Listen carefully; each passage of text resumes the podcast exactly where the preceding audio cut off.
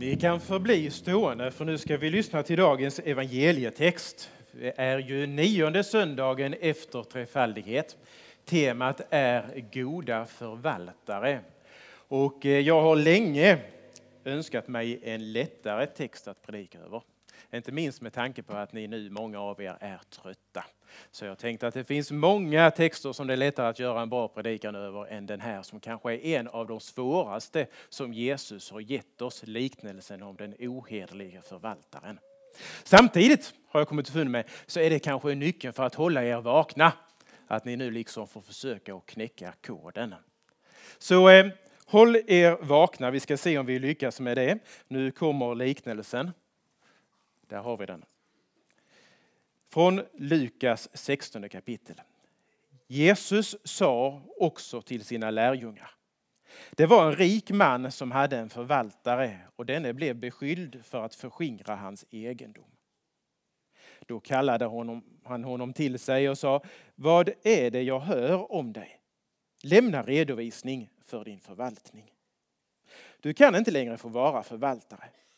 Då tänkte förvaltaren, vad ska jag göra när min herre tar ifrån mig förvaltningen? Gräva orkar jag inte och tigga skäms jag för. Jo, nu vet jag vad jag ska göra så att man tar emot mig i sina hem när jag har fått avsked från min tjänst. Och han kallade till sig dem som stod i skuld hos hans herre, en efter en och frågade den förste, hur mycket är du skyldig min herre? Han svarade, hundra fat olja. Förvaltaren sa till honom, ta ditt skuldebrev och sätt dig genast ner och skriv 50. Sedan frågade han en annan, och du, hur mycket är du skyldig? Han svarade, hundra tunnor vete. Då sa han till honom, ta ditt skuldebrev och skriv 80. Och hans herre berömde den ohederliga förvaltaren för att han hade handlat klokt. Ty den här världens barn handlar klokare mot sitt släkte än ljusets barn. Jag säger er, skaffa er vänner med hjälp av den orättfärdige mammon för att de skall ta emot er i de eviga boningarna när världslig rikedom har tagit slut. Den som är trogen i smått är också trogen i stort. Och den som är ohederlig i smått är också ohederlig i stort. Om ni inte har varit trogna i fråga om den ohederlige mammon, vem vill då anförtro er den sanna rikedomen? Och om ni inte varit trogna i fråga om det som tillhör en annan, vem vill då ge er vad som tillhör er? Ingen kan tjäna två herrar. Antingen kommer han då att låta den ene, att hata den ene och älska den andra, eller kommer han att hålla sig till den ene och se ner på den andra. Ni kan inte tjäna både Gud och mamma. Så lyder det heliga evangeliet. Lovad vare du Kristus. Ja, tack Gud för att du med din helige ande var med när skriften tecknades ned en gång. Tack för att du har inspirerat den att för du är här med din helige ande också nu. Så att vi kan få ett möte genom detta ord med dig. Herre, du ser oss var och en.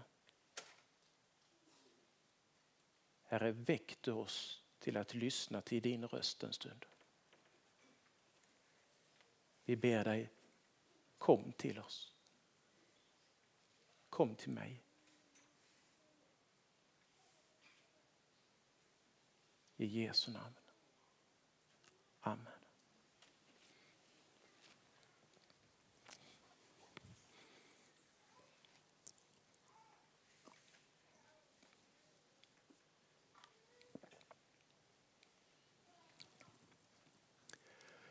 Ja, den här liknelsen kallas alltså för liknelsen om den ohederlige förvaltaren. Det handlar om en man som får uppgiften att ta hand om och förvalta en rik mans egendom. Han gör det inte så bra. Åtminstone så slarvar han med det. Kanske gör han det medvetet, han är en bedragare. Han upptäcks och den rike mannen avskedar honom och talar om för honom att eh, du får lämna in dina räkenskaper och redovisa hur läget är. Förmodligen är tanken att han ska lämna över förvaltningen åt någon annan istället. Och då går den här förvaltaren iväg och så gör han ännu ett bedrägeri. Och så slutar hela liknelsen med att Jesus, eller vem det nu är, berömmer förvaltaren. Hur kan han göra det? Innan vi går in och tittar på den så ska vi börja en helt annan ände och så ska vi påminna oss om en sak. Nämligen, vi kristna, vi tänker annorlunda. Och det antar jag att ni redan har upptäckt. Annars är det dags att göra det. Det gör vi på område efter område i livet. Vi hade kunnat räkna upp mängder av olika exempel, bara några helt random här.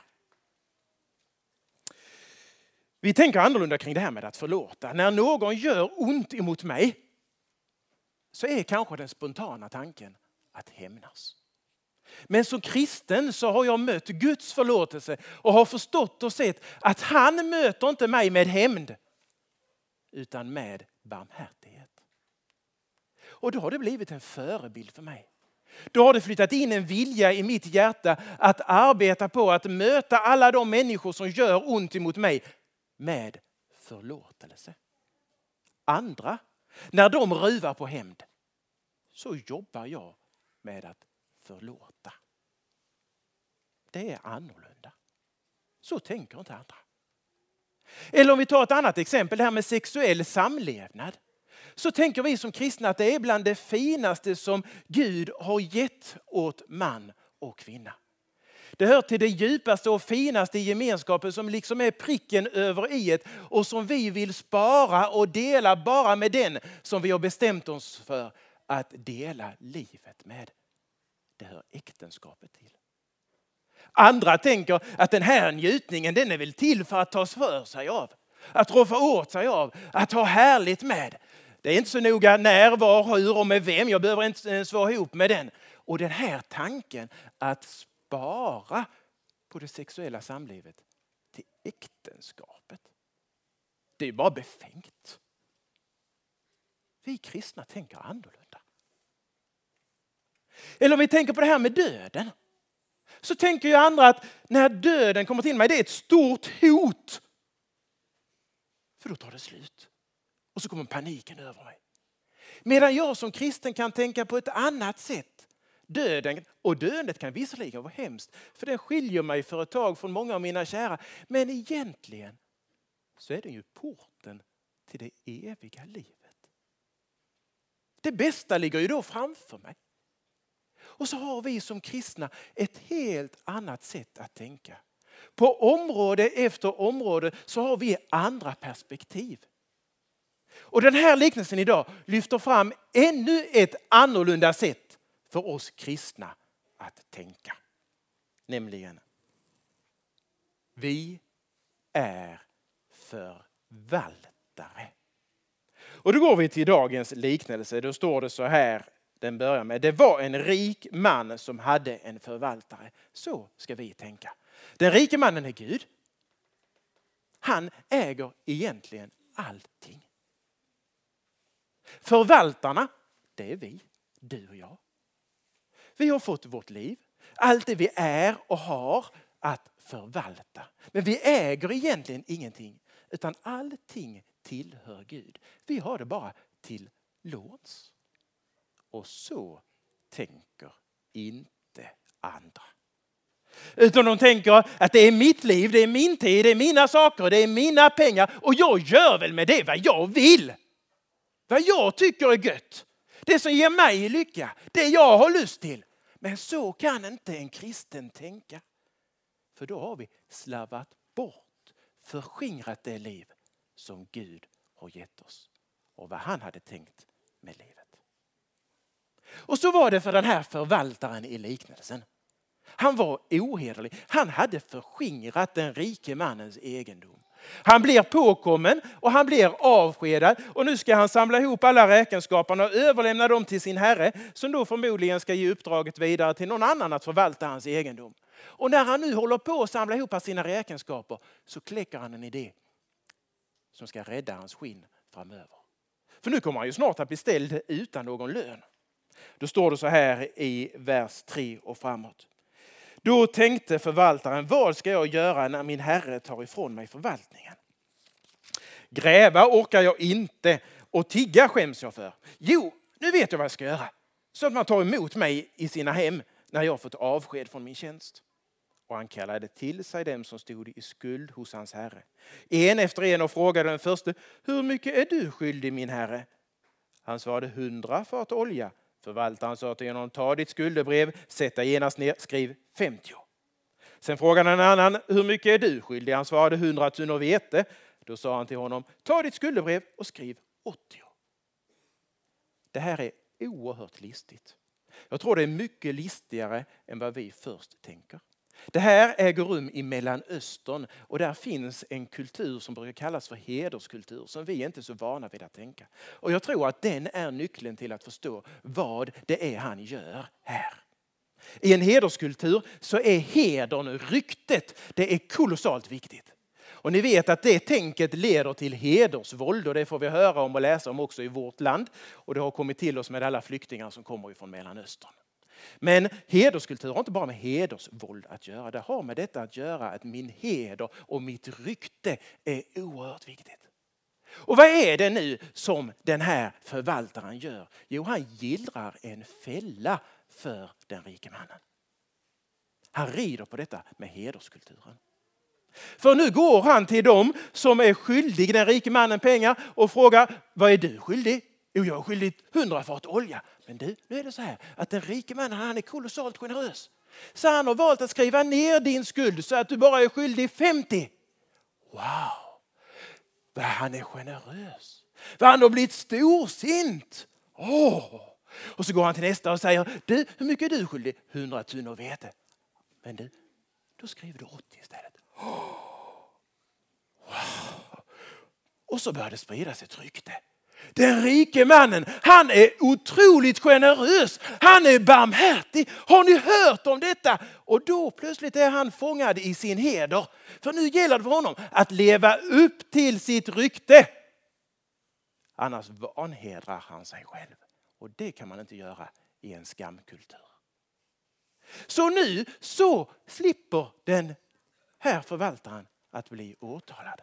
För nu kan ju inte den rike mannen plötsligt komma och säga till förvaltaren du, jag ställer dig inför rätta för att du har förskingrat mina pengar. Du har sett till så att han bara ska betala 50 och han ska bara betala 80. Men det var ju 100 och det var 100. För då gör han ju det offentligt för alla. Att jag är inte generös, det är den här snubben som har varit dum mot mig. Det går inte. Så han har skaffat sig åtalsimmunitet. Han kommer att gå fri.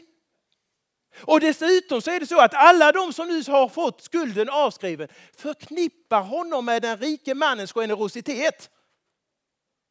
Och det är så här i en hederskultur att den som gör ont mot mig måste jag göra ont mot tillbaka annars tappar jag min heder. Här gäller det att inte vika. Men det är också tvärtom. Att om någon gör gott emot mig så måste jag göra gott tillbaka annars tappar jag min heder. Så när nu den här mannen, förvaltaren, har varit en del av den rike mannens generositet så måste de möta honom med generositet. Så nu slipper han den rike mannens åtal och han har vunnit de andras generositet. Ser ni? Han har varit otroligt listig och finurlig. Och så kommer vers 8. Då säger liknelsen.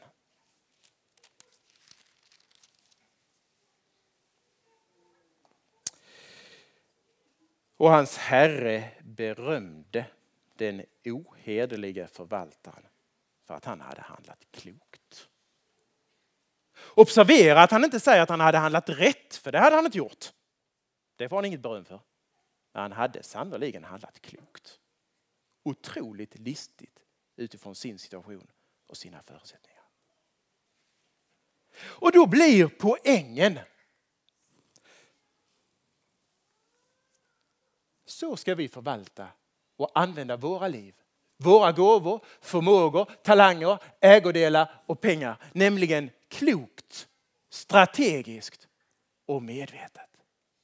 Vi är kallade inte bara att vara förvaltare utan också att vara goda förvaltare. Kanske kommer ni ihåg en annan liknelse som Jesus ger där han tänker sig en rik man som ber tre stycken män förvalta delar av sin egendom. Han ger fem talenter åt en, två talenter åt en annan och en talent åt en tredje. Och så ber han dem ta hand om dem. Han kommer snart tillbaka och de två första, de som hade fått fem och de som hade fått två, de ser till så att det blir dubbelt upp av detta.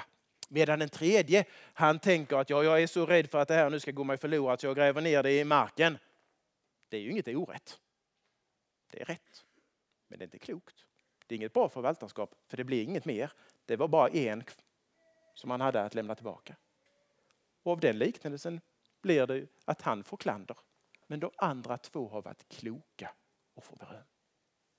Så det är faktiskt så att Gud förväntar sig av våra liv att vi är kloka, strategiska och använder dem medvetet. Och då blir det ju frågan, hur ska vi då vara kloka förvaltare?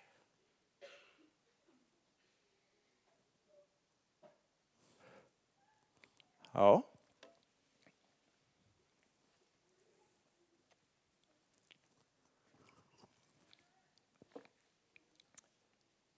Jag tror inte att en kristen bara kan låta livet rulla på. Det kan andra göra. De kan ta varje dag som den kommer. De kan chilla år efter år och se vad det blir av det. De kan leva för helgen. Då ska de ha det kul. Men så kan en kristen tänka. En kristen måste ha ett mycket större perspektiv på livet. För det är inte bara mitt, mig och jag som gäller. Utan jag har livet till låns.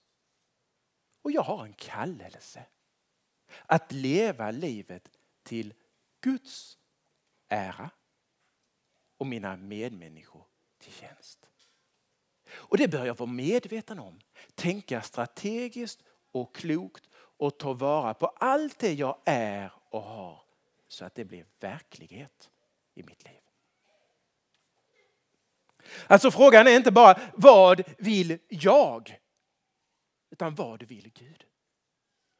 Jag har tänkt på det rätt ofta som jag ställer den frågan till människor. Vad vill du göra i höst? Vad vill du bli?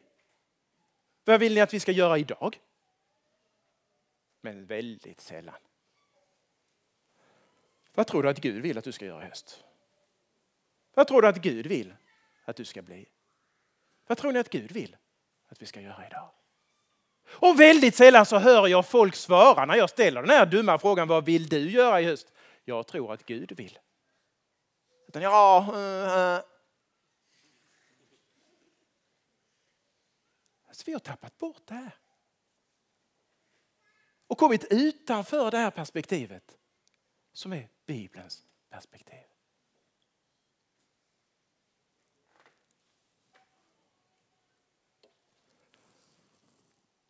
Vad vill Gud? Hur kan jag ära Gud och betjäna människor i stort och smått?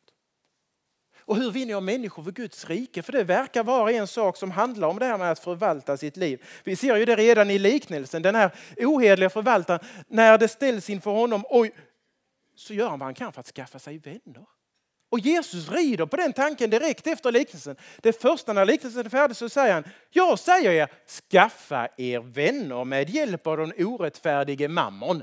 Mammon handlar ju om allt det här med prylar och pengar och sånt där som så lätt blir vår avgud och är det som styr våra liv och som vi hela tiden längtar efter. Men Jesus han verkar inte mena att vi ska fly ifrån allt sånt även om det är farligt utan att vi ska använda oss av det. Det ska bli vår tjänare istället för tvärtom. Och vi får gärna använda det till att vara barmhärtiga mot andra.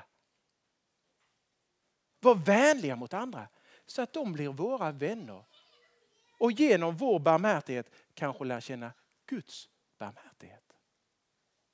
Alltså att vara strategiska, kloka och använda det vi har medvetet. Jag tänker på det rätt ofta att bara vad det gäller vänner så är det väldigt ofta det här tänket. Alltså henne skulle jag så gärna vilja bli vän med. Eller åh vad jag tycker mycket om honom. Det stimulerar mig. Vi har så goda samtal. Det är så lätt att vara tillsammans. Bra. Men jag tror att vi behöver ett annat tänk också. Vem kan jag bli en vän för? Vem finns det som behöver mig? Som skulle bli glad över att jag blir deras vän. Och kanske är det till och med så att det finns de i min närhet som om jag satsar på dem och blir deras vän så kommer så småningom Jesus också att bli deras vän. Alltså tänk finurligt, klokt, strategiskt. Det är vår kallelse. Och du som är ung, ja vi har egentligen alla resten av livet framför oss, det gäller ju oavsett vilken ålder vi är. Va? Men ni som unga har en alldeles särskild möjlighet att fundera kring detta. Vad ska jag göra av mitt liv när det gäller arbete, yrke och utbildning? Alltså, vilka gåvor har du? Vad tror du att Gud vill använda dem till? Kanske är det så att du kommer till din rest och gör mest nytta i samhället och kan få vara en som pekar på Jesus som undersköterska, som lärare, som rörmokare? Eller är det så att Gud vill använda dig som politiker, forskare, läkare, ekonom, civilingenjör, jurist eller någonting annat sånt där som kanske har lite högre status och ger lite mer pengar. Men inte för att ha högre status och ge dig mer pengar, utan för att i de positionerna har du möjligheter att påverka. Du behövs i den rollen som en medveten kristen. Eller är det så, jag är faktiskt helt övertygad om det, att här inne sitter flera som Gud har tänkt ska bli präster, pastorer, missionärer, teologer. Också en del av er som aldrig någonsin har tänkt tanken så tror jag att det finns en del av er som Gud tänker detta om. Det behövs oerhört väl i vårt land idag. Genomtänkta, reflekterade teologer som kan jobba med Guds ord, vad detta innebär och vi ska förstå det och översätta det i vår tid. Det behöver Guds rike. Mer av än de som läser teologi idag. Så jag bär på den övertygelsen att fler än er som ännu har lekt med den tanken har den kallelsen. Den viktigaste frågan är inte vad vill jag? Utan vad vill Gud?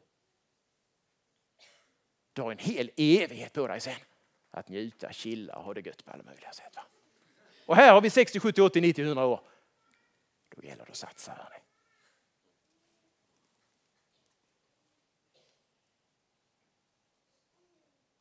Mm. Nu ska jag avsluta.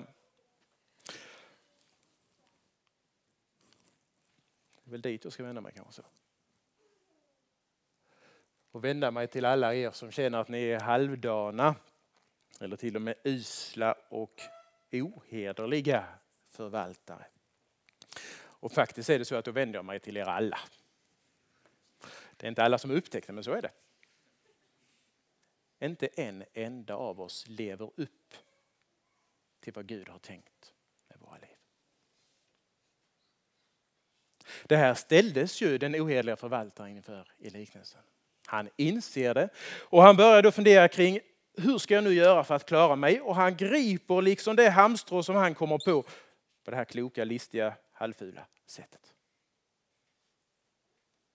Men vi behöver inte göra som han. Vi har en annan möjlighet som vi kan gripa om, nämligen evangelium. Det kände nog inte den ohederliga förvaltaren till. Men det är faktiskt så att det finns en annan möjlighet. Det är inte så att vi behöver bli avskedade och skilda ifrån den rike mannen. Utan hans famn är öppen också för den uslaste förvaltaren. Tack vare Jesus Kristus som har ordnat med förlåtelse och levt våra liv så som de skulle leva så att vi kan tillräkna oss hans rättfärdighet. Så Guds famn är öppen för oss. Vi får krypa upp i den famnen om och om igen som en usel förvaltare och veta att här i Guds knä är det faktiskt plats för mig ändå. Och när jag sitter där nära Guds hjärta så kommer det vartefter att växa fram för mig en insikt. Att i Guds vilja, där har jag det som allra bäst. Jag vill leva i hans vilja. Jag vill leva till hans ära så mina medmänniskor blir betjänade. Mindre mitt, mindre jag, mindre min och mera du, Jesus, i mitt liv.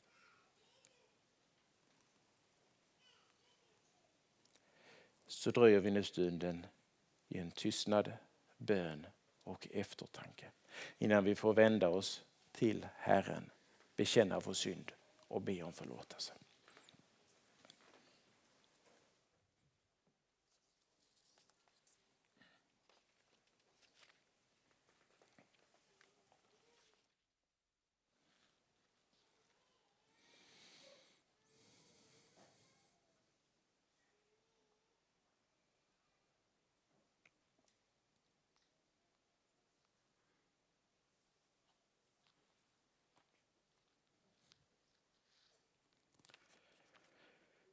Jag bekänner inför dig, helige Gud, att jag ofta och på många sätt har syndat med tankar, ord och gärningar.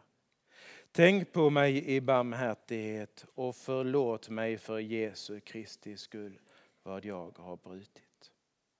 Herre, hör nu varje hjärtas tysta bekännelse.